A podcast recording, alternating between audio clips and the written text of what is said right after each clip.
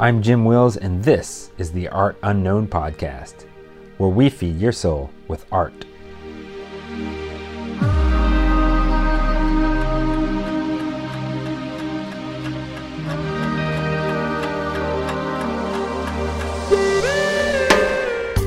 Focus on what inspires you and lights you up inside, and that's what's going to light other people up too. When I've experienced films that are transformative, I feel like it makes me able to understand the world better. So if you're an artist and you think that you've got something in you, close the door. Work.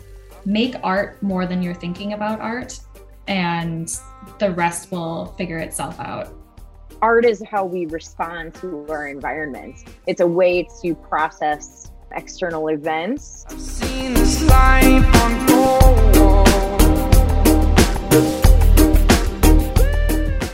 All right, this week on the podcast, I'm very excited to talk to this gentleman who is a visual artist. He's a brother of sorts. We're both veterans from the military.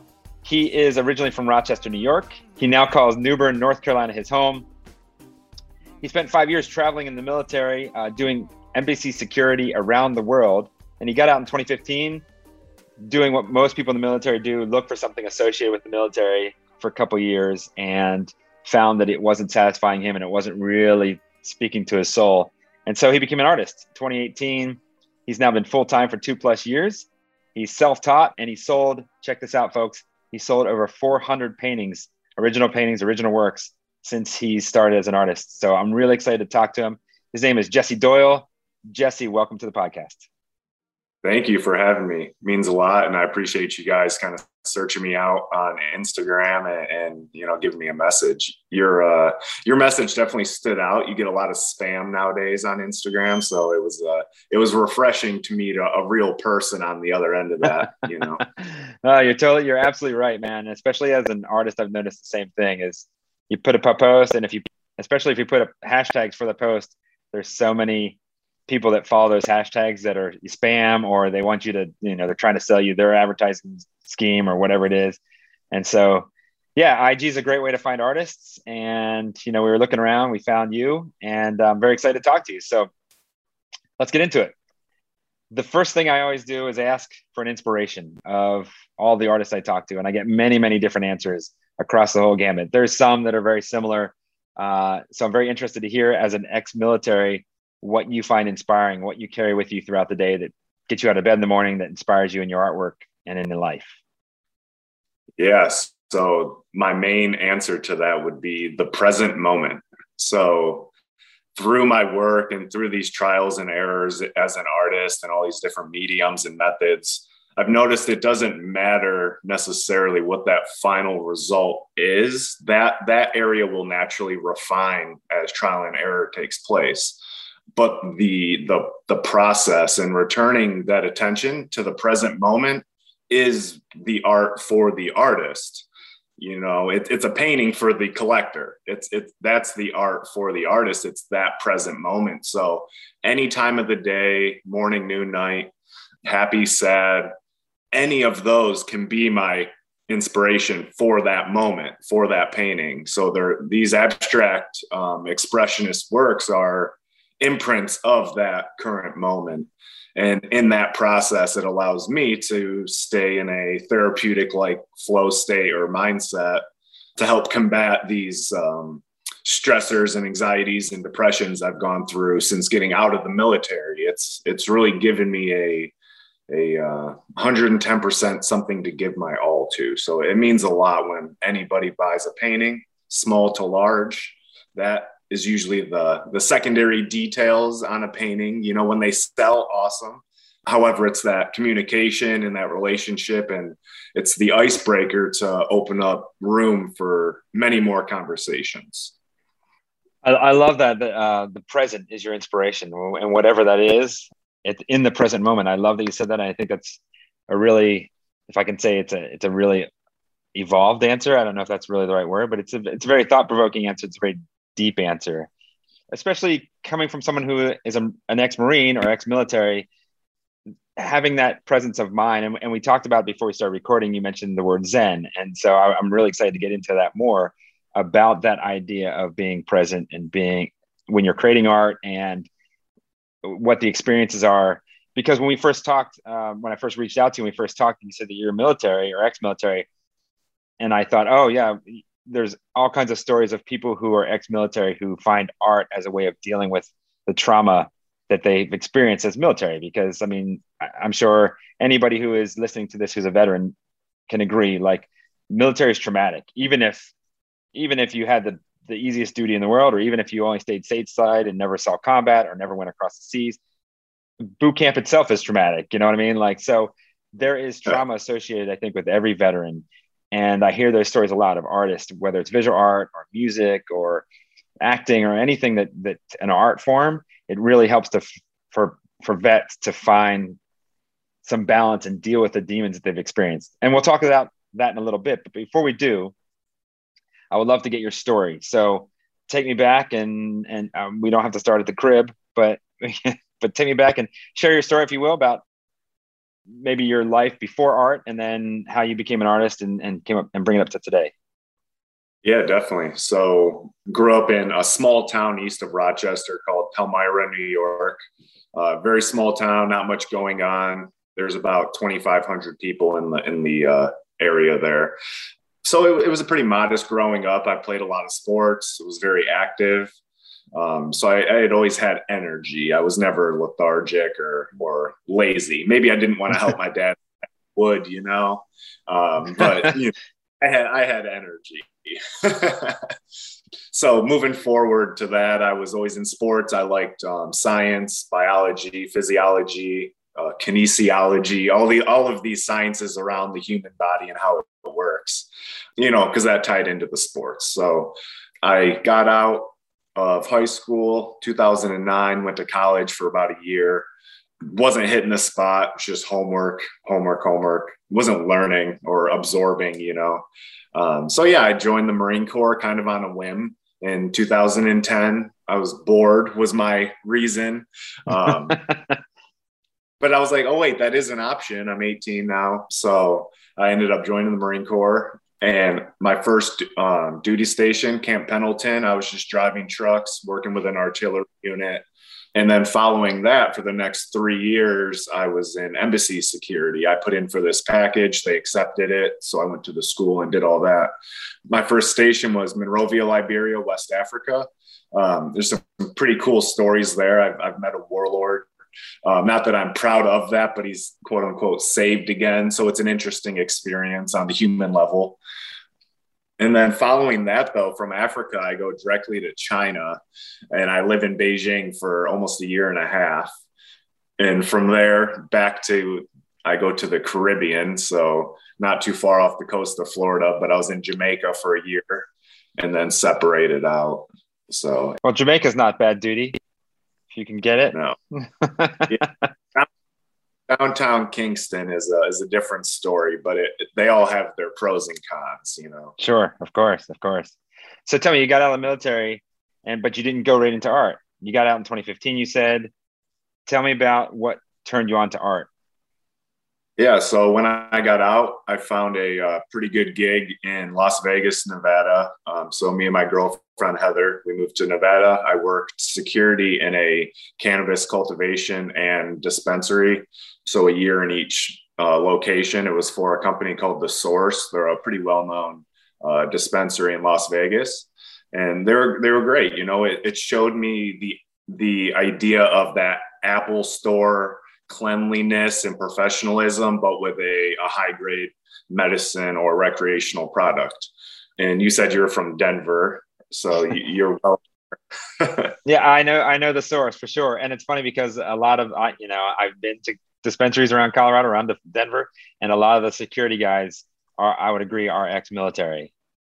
For whatever reason, they're yeah, I guess they're drawn to that, you know, especially if they carried a gun in the military. If they carry a gun, they know how to provide security. So yeah, yeah, absolutely. So that was my kind of initial inspiration following the Marine Corps. I found this gig. I thought it was going to be all gravy, good to go.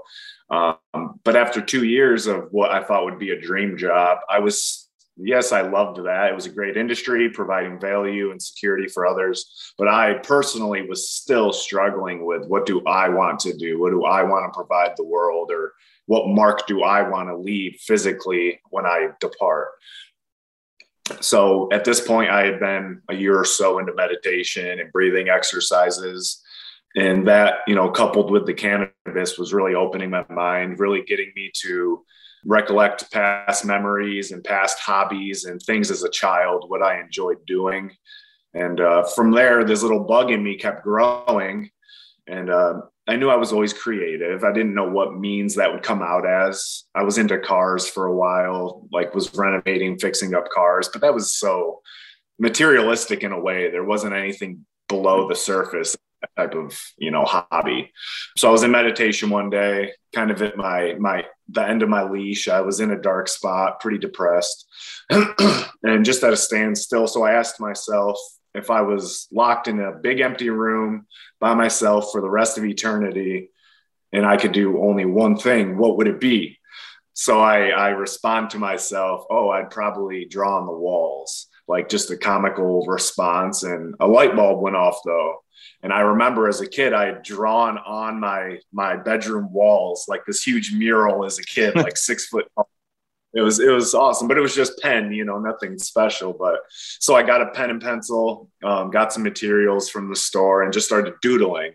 And that doodle was the beginning of this whole thing. So just out in Nevada and doodling for a few days, and the work kept getting bigger and bigger and more intricate and now I was applying this zenful or mindfulness like response to the art too. So that was the therapy in itself. That was the uh, that was the the activity that would give me the clarity, sure. and it, it's just been a crazy snowball since. My paintings have gotten much larger, and I utilize a scrape technique with a paint scraper. I load it up with color and i just base that on my emotions and i start to get into this intuitive flow state and the paintings kind of do themselves it feels. Yeah, yeah, yeah. yeah yeah. I've experienced that and i hear that a lot from artists when they get that that flow state and then the next thing you know they created this thing that they have no idea how they created. I, I want to sidestep a little bit.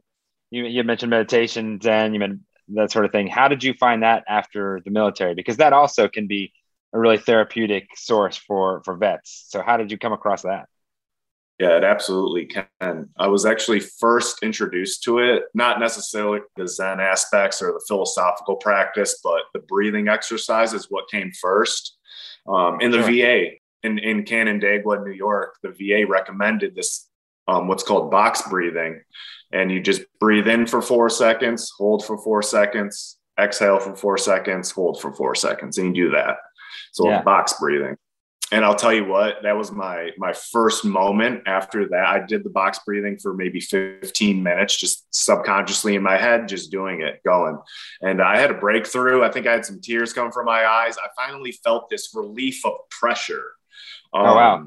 So that's where when this weight was lifted and this was still in new york before i had moved to nevada and discovered the arts or anything like that.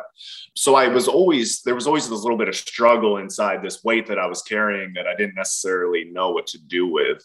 Um, so the breathing exercises are what allowed me to almost in more of a pure way before i started labeling zen and Buddhism and and you know breath work and all of these words they all mean different things but I was probably more original to myself in that moment before I had all the other noise and and words to go with it. You know looking back now I see that. That's why I had such a powerful experience when sure. I first started.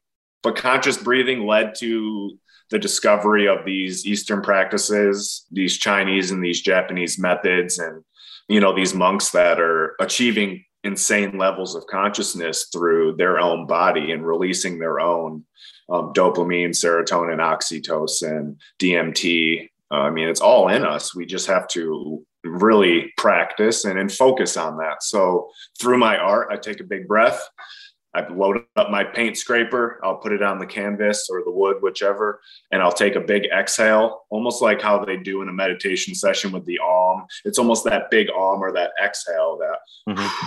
as, as I'm exhaling, I'm pulling the scraper very smoothly and gently down the canvas. So that's my therapy in creating the artwork.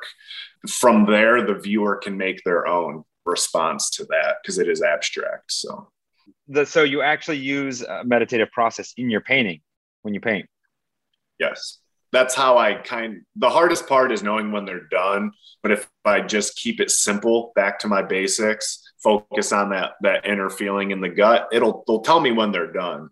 But it yeah, is this constant building process where a year might go by. I'll go through my inventory, pull two or three canvases that are stale to my my my my viewing and and I'll go over them. So some of these canvases have three four paintings beneath them too. Um, so it shows that it's not when you're buying a painting now it's dead like that's when it dies in a way that's, that's when it's in the world well it, it dies in my in my eyes but it begins a new life in this other fashion right dead to me in terms of the artistic therapeutic process. Like you put a timestamp on it, that one's officially not going to be touched again.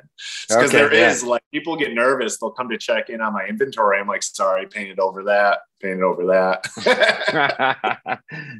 I think that's cool that you're that you don't mind painting over that. So a lot of artists are like, no, I can't. Even if I hate this piece, I'm not going to paint over it. I'm like, I'm so not yeah. that way. I'm like, yeah, of course, paint over it. Like, make it new again. Who cares? It's uh, I also want to mention about meditation. I talked, my previous interview was with a musician, and she's also a yogi. And so, if you haven't discovered it yet, wait till you get into yoga, man. Like that's that's like taking it to a whole nother level. There's a, a quote that I carry with me, and I think I talked about it in the last episode of. So I'm going to throw it out there again. Uh, Dr. Wayne Dyer has said the two most beneficial things he ever found in his life were meditation and yoga, and recommends everybody to do it. And I carry that with me uh, I'm a regular yoga practicer and a regular meditator, and, and it changes your life in ways that it's very difficult to even describe. I think to people, um, but meditation definitely brings you back to to the core of who you are as a spiritual being and as a creator. Uh, in this case, as an artist. So, let's move on. Uh, so you started painting, uh, you started drawing, then you took it on to painting. Talk to me about becoming full time. So I think I think I congratulate you on your success that you've had this wonderful success in just a short amount of time. A lot of artists really struggle of how do I transition from this is a hobby to hey I'm selling a few pieces here and there to I'm a full-time artist and I can live on my art. You've obviously done that and you've been successful at it. So can you share that or would you share that with with the audience? Yeah, definitely. It was a, it was an interesting um, kind of reversal. So I was painting just for this therapy, this hobby, after a few months, I looked in the corner and I had about a hundred paintings just stacked up. I was buying like 10 packs of canvas and just going to town, buy 10 more, go to town. Um, oh, wow. So it, that's awesome. But I was just trying to clear out some room in my little spare bedroom studio that I had kind of arranged. And I started posting them up. And within that first month, I think I sold 20 or so. And it just started, they started flying right. Oh, kind of question. With, yeah. so, so two questions actually. How big were those canvases that you were working with originally? Uh, originally, anywhere from like 16 by 20s to like a 24 by 36. So still pretty okay. large. They were never eight by 10s or real small stuff. Right. Okay. And then my second question. So so started out somewhat sizable canvases, and then my next question is, how did you determine what to sell them for? Um, so I was I I had some problems with that initially because sure. you kind of have imposter syndrome. You have this uh, this isn't real feeling. You know, people start offering, and you you know, so you have to really figure it out. But luckily, I had some business mind and um, had a few startups and clothing company and these little things that um, I did when I was younger. And so I was able to keep some sort of business balance to it. So I just took a, a price per square inch approach. Okay. And because uh, the times would vary, the styles would vary. So price per square inch allowed me to just um, start separating them by, you know, value and that means. But I was willing to barter if someone wanted a couple paintings. I was always giving really good deals and prices and hooking people up. But from there, it was uh, it was just a matter of um, a natural progression. I think getting into the way I was creating was translating to the way I was also selling. I wasn't pressuring. I was just producing, producing, producing, producing, and people were just picking like little, you know, just they were just cherry picking along the way as they saw what spoke to them and the styles that would vary between. Because I have worked in a handful of different styles and approaches. Um, Sure. Because nothing, this is all kind of a living being. You know, Picasso had 10 different styles he practiced. And I'm no Picasso, but I understand that aspect of being multidimensional and being able to do a mural today and then a you know a spray paint mural today and then an oil painting tomorrow. That's my balance. I want to be able to obtain that present moment and that feeling that i'm feeling. If i'm feeling joyful i want to be able to do a badass floral painting with some bright colors and Sure, you sure. know. So it does adjust in that way too. It's not all abstract. I do work in slight surrealist type form too which is fun to play with. But that's all that's all expression. But now i'm selling paintings that are four foot by five foot for upwards usually about a thousand dollar mark is the price point for those. So Okay. i've been able to kind of naturally ride the the uh, escalator up. And as my supply and demand gets pressured i then adjust accordingly if i'm selling out of really nice paintings that are that i'm in love with i know that the price naturally adjust and then so it's always that balancing act sometimes it'll drop a little if it's been a slow couple months and then it'll move up a little if it's been a busy few months so it's uh it's tough because a lot of people do struggle with the pricing Yeah, yeah. Well, that's and that's why I asked. Those those original paintings. You said you kind of did a price per square inch model. What was your what was your price point, if I can ask, uh, on those early Yeah. paintings? Yeah, so something like a 16 by 20 inch. I don't have my calculator. Just multiply those. It'll if you do 20 by 16, you'll get the the to, is it 300 something 320.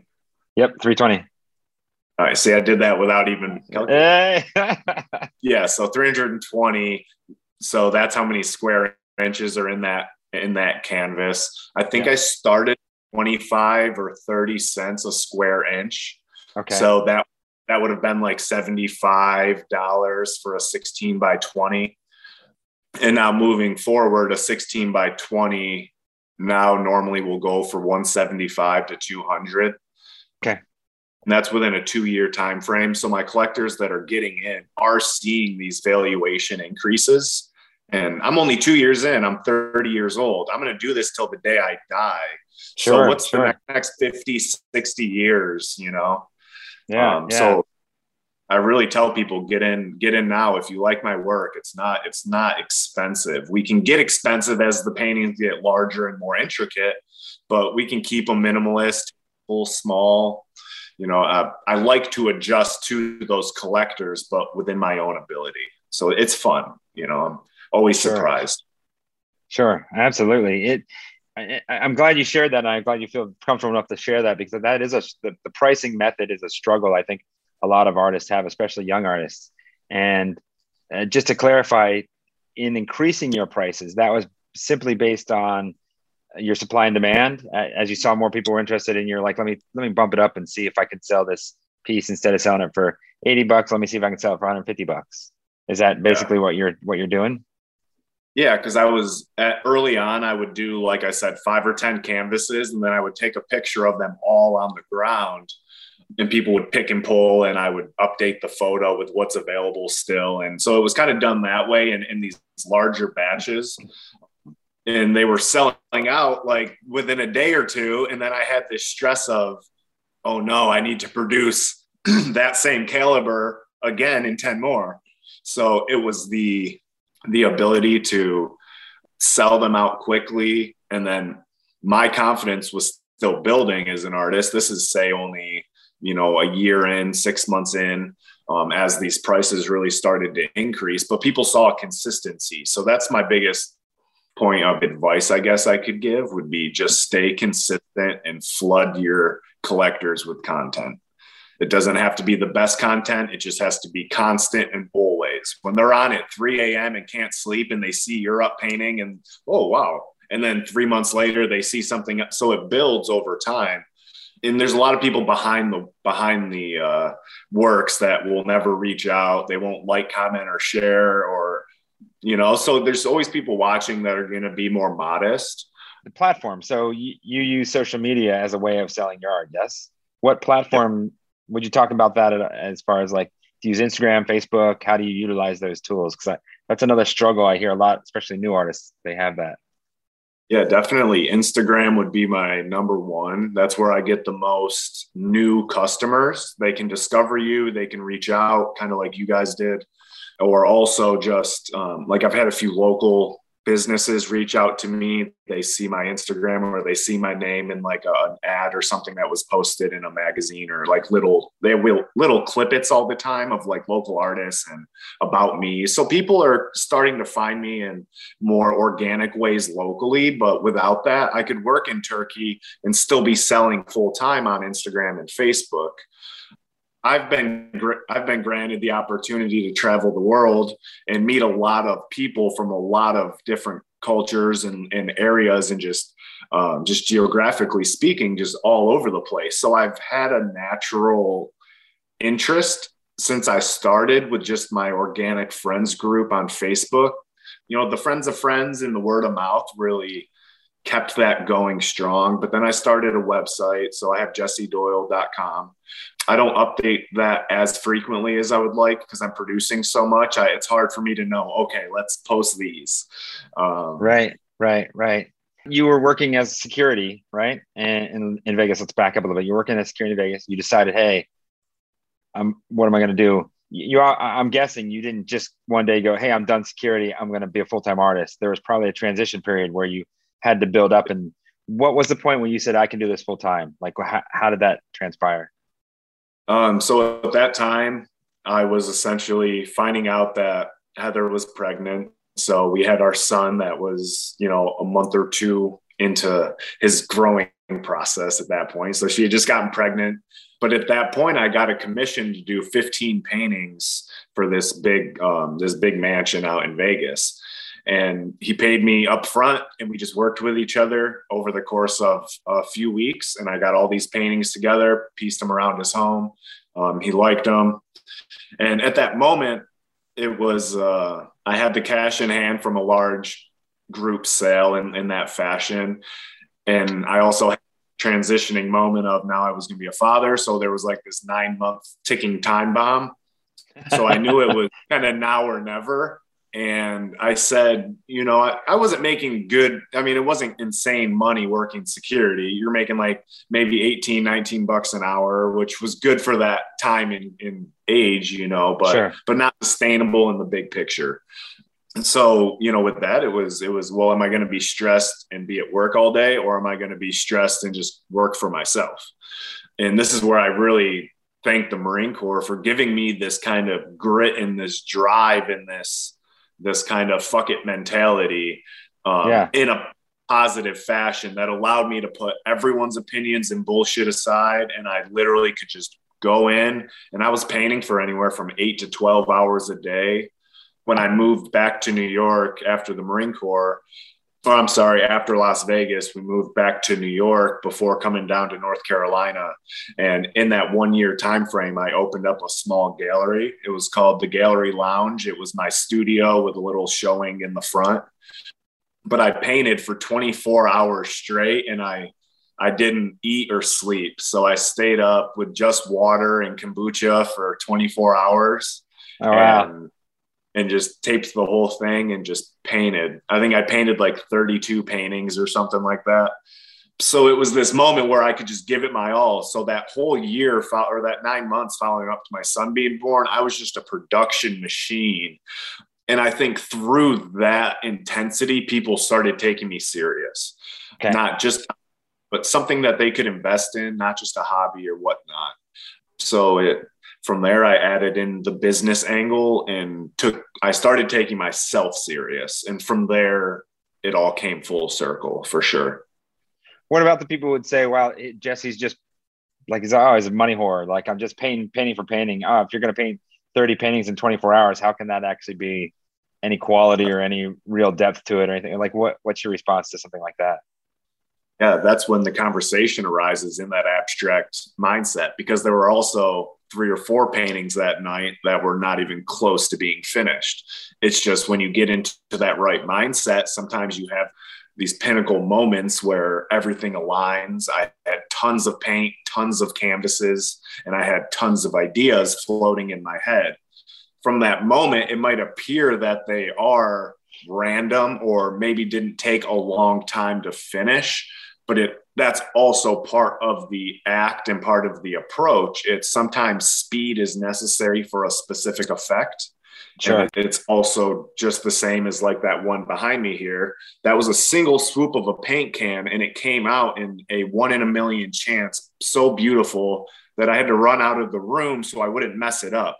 So, so you wouldn't add to it and, and, you know, that's, yeah, yeah, but it's, it's just wild. So in those moments, cause it's my, it's my therapy, it's my flow state, it's my active meditation so I don't care what you have to say, whether it's positive or negative, because if it's pulling you from your center, there's a conversation to be had. And when that conversation arises, people start to appreciate the stuff that's even more minimal or more uh, or quickly produced, right? But I'm an artist. Right, sure. I'm the I'm the producer. You guys can make up all the noise and the words about me, but I'm the one just doing the, thing. I'm, I'm in right. it.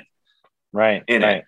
But with the abstract expression, as that style grew and as my scrape technique grew, I would put up five or six big canvases, use a ton of paint, use large materials. So I could do a four foot by five foot canvas in the same time as maybe a 18 by 24 inch canvas because I'm just adjusting material and time and, and, and um, tool sure, to, sure compensate, but it's still the same approach, whether it takes two minutes or it's a painting I've painted over five times. It's just because I got it right on that first time and not the 57th time doesn't make that first valuable. If anything, it makes it more valuable. Yeah, yeah, absolutely. You know, when I do, even if I do 15 paintings in a 24 hour period and they're loaded up, I love every single one of them it still took the 2000 paintings before get to these. Yeah. So it, it's for me, it, that's the natural refinement. I, I can, I can give even through that. Like I know when I'm cutting myself short or cutting a corner or thinking I'm going to get a special effect with this or that because it's going to sell. I can I catch myself as soon as I think I'm doing something for the monetary purpose. Like mm, that's good. But it's nice when that purpose and that final result embeds perfectly with my present moment. Sometimes I create something that's so organic to me and it sells before even dry. So I like wow. when I just like how they speak with the people that are watching, you know? Yeah. Yeah. Yeah. Yeah. yeah. That makes me think of uh, Michelangelo when he talked about carving David. He's like, the sculpture is already inside the piece of marble. All I, all I do is bring it out. So in many ways, like it's already yeah. it's already in your head. It's already not in your head, but it's already there. You're just sort of bringing it to the world. You know. That's what I do when I'm when I sit in front of a big blank canvas. I know what colors I'm going to pick from, and kind I know that energy now. I know how to kind of correlate emotion to color and go within that therapy process. So when someone physically looks at it, they're going to receive hopefully that same vibration that I put into it. So it, it is this kind of medicinal shamanistic type thing because it's i'm just a mirror and you looking at that at that painting you're gonna the longer you stare and, and start to observe it it's gonna start to communicate with you if it's something that pulls you so it might take a month, but usually you'll get these comments a few weeks after someone hangs a painting in their home and they're like, this thing is just, it never changed or it's never the same. The light's always changing. The shadows yeah. are always, they might see it when they're happy, but then they might see it when they're pissed and be like, yeah, you know, like, I, but I'm, but I'm the portal for that. So whatever that sure. may mean. Yeah, that's that's awesome. Um, you spoke about med- medicinal. We talked early on how you're working in security in the cannabis industry. I had to look it up because I didn't know, but I saw that weed is still illegal in North Carolina. Has that ever been a part of your artistic process? Uh, so luckily enough, they have what's called Delta 8 and Delta 10 THC. They're derived from the industrial hemp plant. So they are federal, federally legal. You can buy them at a smoke shop, little vaporizers. Um, they definitely help, but that's been my that's been the because it's not a loophole, but it's it's a newly discovered compound within the hemp plant, which is Sure. legal. So it's a loophole in in in that regard. However, it's pretty dang close to the traditional Delta 9, which is what is illegal. So I can find ways around it. I know I, I like this Delta 10. It's very nice. It's an uplifting, creative uh, response. It allows me to enter that flow state a little easier. It allows me to shut off that frontal cortex and that processing. And it allows me to, uh, there's this state in, in Zen practice called being non being. So Mhm. it's, it's, that that is the flow state. So you're obviously there doing that thing, but time and space dissolve around you, and, and through that dissolution, it has its own bodily effects. So I, I know that I don't need a chemical to get me going. I can get into that state, but sometimes plants, this plant medicine, I mean, even a beer or two, just something to loosen up that frontal cortex and, and to kind of to get me out of my analytical, high end, kind of hyper vigilant thought process that I am in in my day to day. So it can be used as a precursor, like somebody would drink a pre workout before the gym, same type of thing. Sure, Um, sure. Well, you know, and I'm glad you talked about it. I'm glad you're open about it because I, you know, coming from Colorado, uh, like I grew up very anti, you know, I was sold the stories. And then when I moved to Colorado, even though weed was illegal in Colorado when I first moved there, it was prevalent. And I lived in Boulder for many years. And so I started to educate myself on it and then realized, you know, the bullshit stories that we've been told.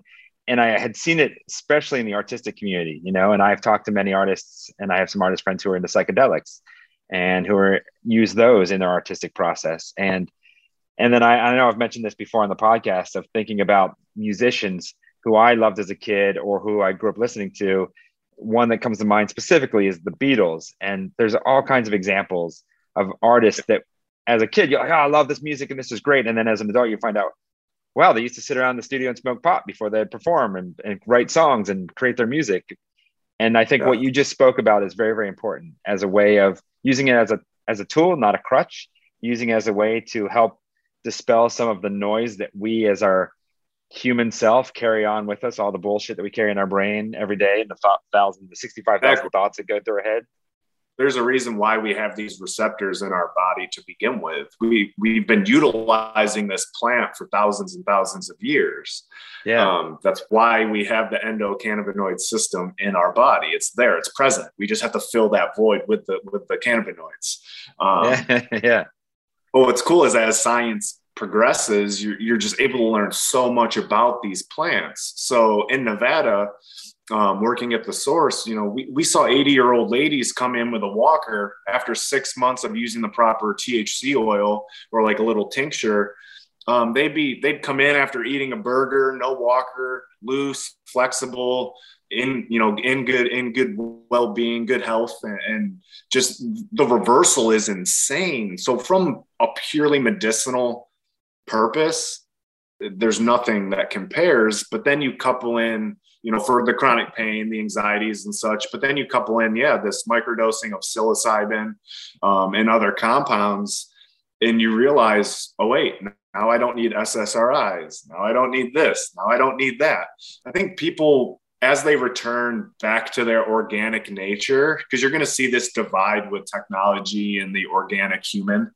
it's already taking place with cell phones and tree huggers, right? You have this, this and I hate it because I think I don't think Buddha had to deal with cell phones and Facebook. So I think it's it's a it's a different approach now as a modern day human, being able to keep a balance, and everything we do can be a tool for that, you know, uh, progressive nature of whatever our goals are, whatever. If I'm an artist, I can use nature and technology to my benefit.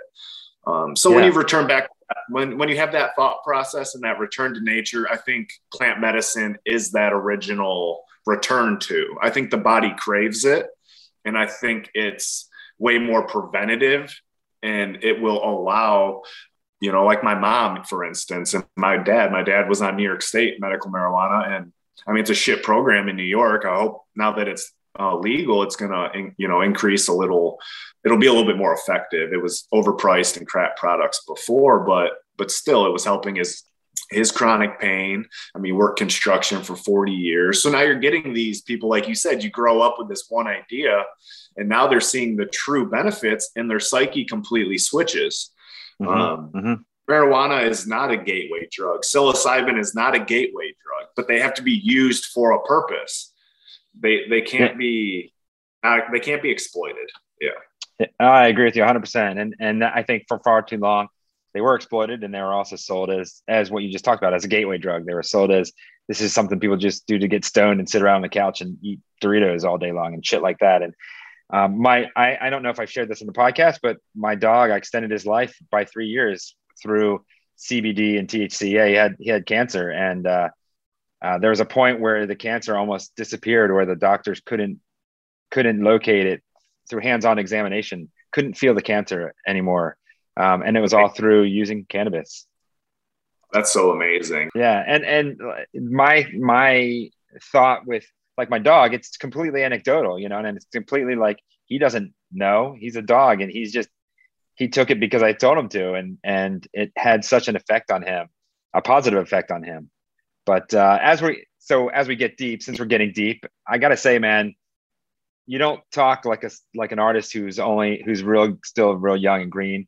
You don't talk like a 30 year old you're you definitely talk like an old soul. You've been around this planet a few times i think. So in getting deep i want to ask you some deeper questions if i may. What is it that you really love about being an artist? And contrastly what is it that you dislike about being an artist I do like the freedom of expression. So that freedom of expression, little did I know, was that that energy always kind of poking and pulling at me. That that something inside that I couldn't put words to. This expression, that getting it outness, is it. So for my art, that is it. And what was the second part of that question? sure what what is it that you don't like or what is it what are the challenges that you have Oh yeah. So I would say when you're producing a commission, a a collector will have an idea in mind. And what I definitely hate is when that freedom of expression is is uh, minimized and the requests and the, the odd things start rolling in around those commission processes um, instead of them seeing the final product and having that kind of sense of wonder behind it i feel Mhm. commission commissions can be a little a little dry when i see a finished commission piece some i love don't get me wrong i love all the work that i i i'm not going to give it to you unless i love what i've done in its own way but it's Sure. but i feel that commissions can be more dry because they're not so spontaneous so a little control so whenever i have to control my artwork and not let it flow that's when i see that rigidity and i i start to not like them yeah, uh, that's, a, that's a great answer, man. I um, I talked a little bit about psychedelic artists. Uh, I did an episode, did an interview with um, a couple from Boulder, uh, Morgan Mandala and Randall Roberts. They're they work in psychedelic art, and uh, Randall actually got a commission with Disney to create a piece for um, uh, Marvel movie, Doctor Strange. That's what it was for. It's for Doctor Strange movie. He it was a commission piece from Disney, so he had this corporate overlord that he found it was the most difficult piece he said he ever made because of the restrictions that you know Disney put on. And uh, you know, at the end, he said the same thing you just did. At the end, he still liked the piece, Yeah. but he doesn't. It's not. He had to work in a way that w- is not his style. In that, you know, come back. They came back and they're like they wanted him to change things. They wanted him to do things differently, and he's like, "That's not how I work, man. Like I create the piece." It comes from within, and when it's it's out, it's out. And they wanted, you know, they Disney, so they had their own rules. And he found that, just like you, he found that structure to be pretty constraining. And I, I guess I would say if that's the hardest thing about being an artist, that's pretty. That's not too bad. Yeah, that's well, that's exactly it, right? So, I mean, running the business side of things, the marketing, the advertising, the online presence can definitely be number two on that list. It does Okay. feel feels pretty pulling if you have to if you feel you need to provide this to x amount of people or this crowd or that crowd it becomes more of a mandatory checklist than a um, a natural response to producing a nice piece of artwork and wanting to share it with people. So if you don't stay conscious, if, if this isn't your your process, if you're not a conscious you know being that walks around able to kind of mitigate those negatives and positives it could definitely suck you in and draw the life from you if you were stuck on your phone people pleasing or just painting for the sake of a nice post online and not from within like what you said uh, randall did you know it's that same thing when you cut off that that communication line the creativity just dries out it's it gets so stale Yeah. um, I mean, I know I know Morgan Mandala. I follow her. Well, I don't know her. I know her on Instagram. And uh, Yeah. Randall Robert, same thing. Great people. I love their artwork, and it's it's it. That's just it. You know, everybody has their unique process of expression and and their view on the world, and that's that's why I love the art community because no one's better or worse. We're all just unique and different in Sure. in that form. Yeah, absolutely. Absolutely. Uh, so, one thing I always ask every interview, and I get different answers every time, but sometimes similar, but they're, they're always different and always unique. So, I'm going to ask you the same thing is why do you think we should care about art? I think if you look back through the years over history, you're going to notice art and architecture are some of the they're they're some of the the earliest and oldest ways that we've been able to track the human progression, the human process through a cave drawing, moving up to the Sistine Chapel. I mean, just this progression of human capability. I think as the artist, even through my work that might be not objective, like the abstract behind me, I think that these can still tell. These were all created in 2020. So I think that as we move further away from the creation of these arts as time goes on if they look back on these and what was going on they're going to start to notice these uh, political trends or these economical trends of the current environment but that value or that that explanation might come years later or years down the road at the time maybe they thought picasso's tribalism style it was just it was disgusting. But then you come years later and you realize his fascination with these different tribes around the world and this and that. Um, so I think the value can be delivered. And as an artist, we're we're the living artists of our time. So people are always talking about the dead the dead artists, but what about the ones that are in it right now, truly trying to pass a message to this population of humans on the earth right now? I mean, through my art specifically, I want to stop them in their day. I want to be the little wedge in their bullshit going on, their their their running mind, and I just want to give them a, a just a, a glimpse of what what a mindfulness type outlook on life can be. You know, attention to breath in the present moment through my art and creating it hopefully gives them that same meaning when they're viewing the artwork. Hopefully it stops them in their tracks for just a minute, whether that's good or bad. And through that, at least a communication can then arise from that moment.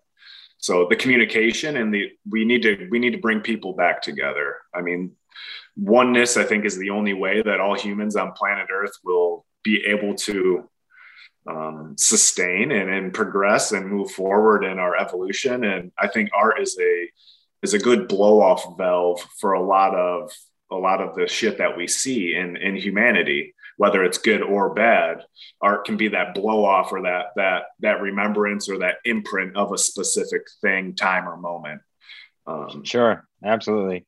And you talked about art throughout history and throughout how how it's a reflection of our climate, our political climate, or our world climate. And I never, I you know, it's I, it's funny because I never really thought about it much in visual art, but it's so true. I think of it more as in you know in, in music and in in modern times we saw that I think its most most obvious self was in the 60s and early 70s during Vietnam and Korea and Vietnam where there was all this protest music that was created to protest the war and to protest the political climate at the time and things like that and we saw that as it, as it transitioned like in they talk about and you even said like we can look back at history and see when we're in it we don't necessarily see it but when we look back we can look at the 80s and go oh the music of the 80s was all fun because the 80s was all about good times and the decade of decadence. And then the 90s grunge like everything sucks and things are going to shit even though they necessarily weren't it just felt that way. And so the music was a reflection of that. And i think other art forms too. And like i said i hadn't really thought about paintings or visual art but it'll be interesting to see you know 20 or 30 years from now how we look back and go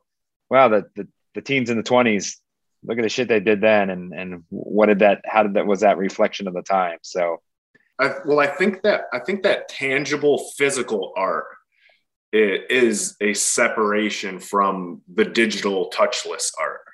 Mm-hmm. Um, I think there is, there is this sense of genuine approach. I'm not saying digital art isn't amazing and spectacular. That's just attaining to that technological progression, not necessarily resorting back to an original painting with pigment made from a stone. You know, there are these really cool methods when you get into original painting, original oil painting. Um, these methods and approaches are just them in themselves are like a tea ceremony. It's it it's its sure. own process and practice.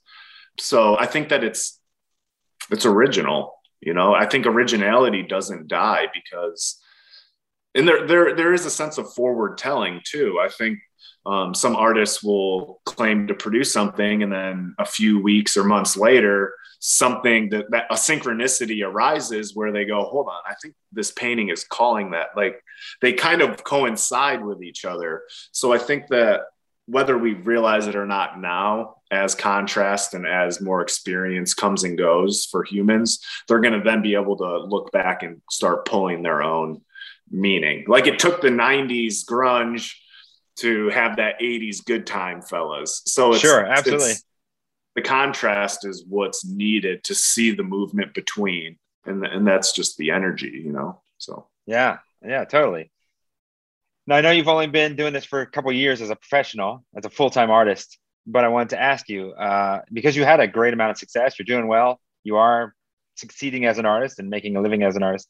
What piece of advice would you give to someone who's starting out, who's feels like they're struggling and can't find their way, but knows like, hey, feels called to be an artist? What what would you say? Yeah, so with me, it was uh, once again finding a process that is enjoyable and therapeutic and exhaust that. Go through if you had if I like the scraped method, I laid out 25, 50 pieces of paper and I did one single scrape on all 50 pieces of paper with a different color combination. And I literally just went through and picked out three or four, kept those color combinations, got rid of the rest, and just painted in that four, five, six color palette until I felt exhausted of that and bored from it. And through that, I was able to slowly find what I enjoyed doing, but I also was able to balance that with what people enjoy seeing. And coincidentally, what I enjoy seeing is what other people enjoy seeing most of the time. Um, there's some differences here and there, but the natural progression and having faith in yourself is is the number one godsend. So if I could have had this early success without the imposter syndrome, I probably would have been much happier. I wouldn't have had so many returning negative thoughts on how this can't be real or because you're coming from the military, it's such a controlled environment. And now you're you're an artist with no walls. So you have to put up your own walls and start constructing your own foundation. But just have faith in yourself, have faith in your unique outlook and creativity and don't be necessarily worried about having a dead set style or way that you paint. Always be up for adjusting, moving, adding in a technique, getting rid of a technique, and then shut your brain off and just start doing. There has to be that moment of thinking, thinking, thinking, talking to myself, talking to myself. There has to be that switch to now this is quiet and now the body is moving. There has to be this this practice that comes with becoming an artist I'm not just going to sit down and say turtles are pretty. I like turtles and draw a turtle with the sole idea that I'm going to sell it to someone who likes the turtle. Just do the turtle because you like turtles. yeah, oh, that's great advice, man. That's great advice. I also liked what you said about the, the, how you took that process of doing the brushstrokes with the colors and things. Going back to to Randall, he talked about. Uh, I may have asked him a similar question, but I I remember he said like create 100 pieces sit down and create 100 pieces. And then, then that's when you actually start making art at 101 you know you just have to keep doing it keep refining your process keep practicing. And i think like anything you know you get better the more you the more you do it. And and your your technique changes you refine your technique or you start adding new tools or new new techniques in that so i think I think that's really important piece of advice to get is, is just get out and do it and create as much as you can. You talked a little bit about the imposter syndrome.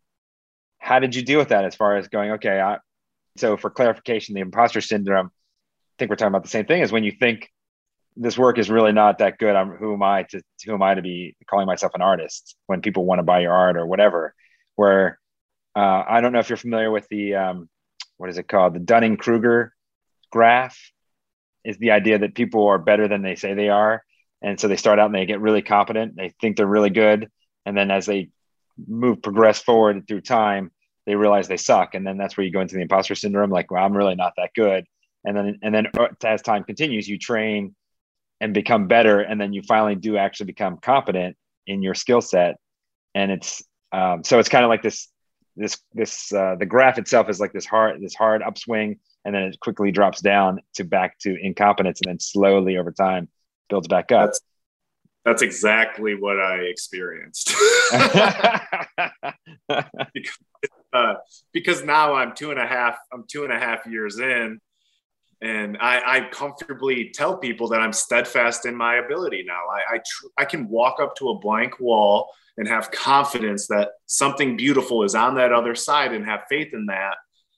However the in between just has to be that openness that that that that flow state again that that getting into it that letting go of everything else and returning your attention to the present moment so the best value is always delivered when that attention is returned back to the present moment and there's no worry about how much i've sold or what i'm going to that all goes away those are the demons that started coming in as i became a a uh, a working full time artist. And but I feel like as a true professional has to admit that they're they're not a perfect in any means or regard. So it is having once again just the faith in yourself that you know yeah i am having these negative thoughts but i'm not going to let them inhibit my process so staying true to my process and my meditation my, my breathing and practicing what i preach kept me in line with myself so naturally, whatever came out of that was hopefully of a positive, fa- you know, fashion. So it was, it was, uh, it wasn't easy, but it, it lasted about six months. okay. oh, I love that you had this realization of authenticity, and and then you even just said it like, even though you didn't use the word, like staying authentic to who you are, and I think that's important as well, and not trying to be who you aren't. Ego attachment is something that I think every artist is going to struggle with, but if if they can wrangle that beast and and keep it in its own cage and let it out when it's needed. Like if I'm going into a business meeting, you need to talk confidently and highly of yourself. You have to talk you have to talk appropriately. That would be the ego coming forward and saying kind of look at me but refined through the eyes of a business pitch or something. If you're doing a mural project or whatever the sure. case may be, you got to put you have to put on that proper image. That's the ego stepping up and doing its role but then you have to then go back into your organic self get rid of that that ego mind and return back to that organic that organic nature that you know you operate best in. I understand now the complexity of of the living artist of these stories of francis bacon and these crazies you know these i get sure. it. I get it. Well now you're in it so you get it. Yeah yeah for sure for sure. So just stay positive. That's the best we can do. Stay positive Oh, I like that. Stay just stay positive. That might be the the brilliant advice of this whole podcast. yeah. I mean, it's that simple. Keep it simple, you know. Feed that yeah. animal. yeah, yeah, for sure, for sure. So we talked a little bit. You and I are on a video, and we talked a little about the pieces that you have hanging behind you. So I, I have I, every artist has a web page on on the Art Unknown podcast site, and I'll I'll put those images up there for people to see because I really want to, if you don't mind, I really want to show that early brushstroke, which was or the the paint the paint pour, which is a super simple and very different from where your current style is, which is which is the the scraping style abstract. And and I think that that's yeah, it's it's gorgeous. And I if I saw that if I saw that and the other piece together, I would say, oh, that's two different artists because it's they're so contrasting.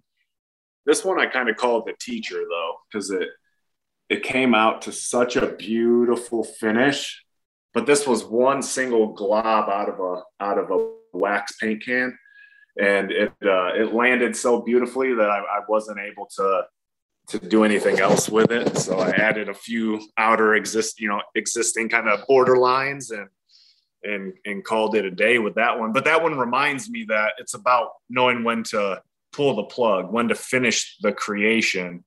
That's sort of the the artistic approach too. It's anyone can start a painting. It's knowing when to pull it at that appropriate moment that holds some resonance or holds something something deeper within it kind of that secondary or third layer of meaning or or contemplation you know? Painting should stop you for a reason.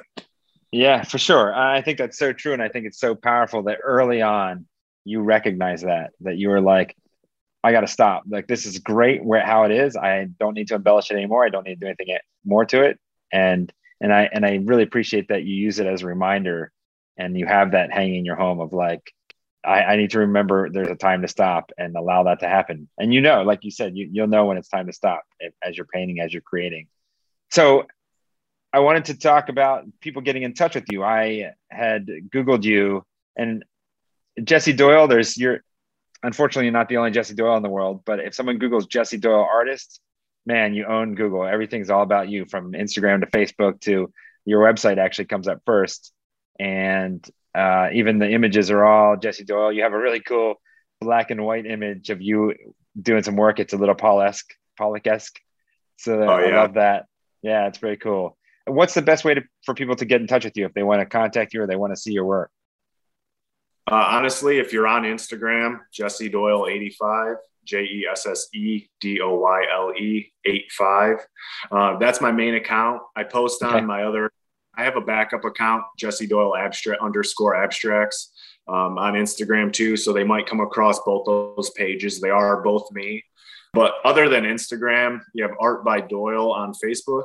And you can also go to jessedoyle.com, send me a message on any of those platforms. I check them daily. So I'm usually pretty good at a quick response. And if you see something you like or, or, something that I've done and you want a different color palette, you want a different scheme or how you want to approach it, we can roll with that. So I like to pick and play with a few of my my pieces. If somebody browses and they like a few elements of a few different paintings, uh, we'll work on a way to to bring them together for that for that type of commission. So I do enjoy those commissions, the ones where I'm allowed to expand and grow on my capability and my my approach and what I can do too. So, but yeah, Instagram, Facebook, and uh, my website. Send me an email message.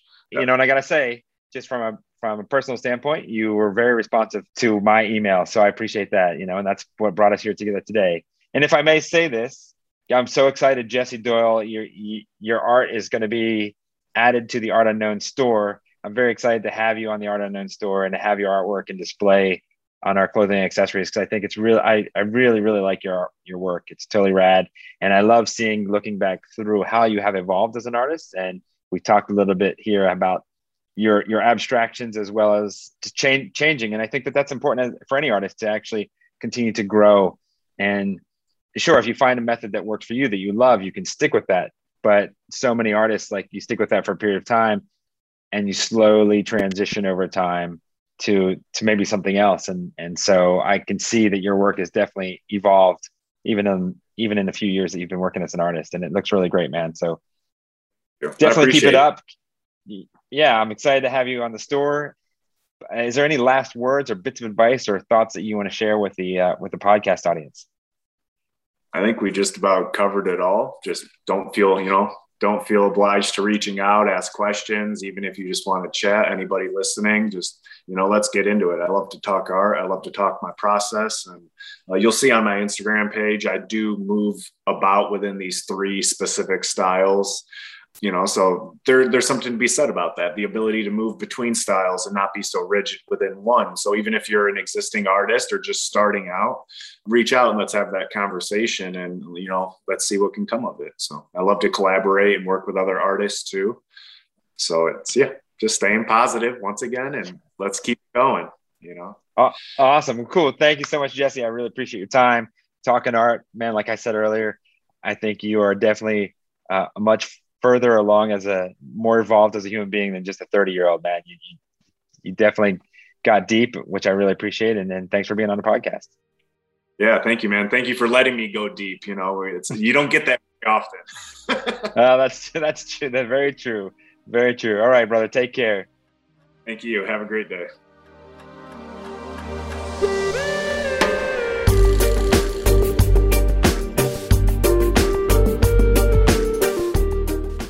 The music for this episode of the podcast comes from the American reggae dub sensation Stick Figure. It's off their latest release, World on Fire, and this little ditty is called Once in a Lifetime. Check out Stick Figure everywhere you listen to your music. We are super pleased to welcome the work of Jesse Doyle to the Art Unknown store. Now that the podcast is over, head on over to the Art Unknown store for all the latest in activewear and accessories from Art Unknown podcast artist. Jesse Doyle's collection is online and ready for you. And special bonus, as always, podcast listeners get 10% off every purchase. Just use the discount code AUPodcast10 when you check out. Once again, that's artunknownstore.com. Thank you for enjoying the Art Unknown podcast. I am Jim Wills, your host and producer, and I am super grateful for each and every one of you who listen. Until next time, remember to take care of one another and, as always, feed your soul with art.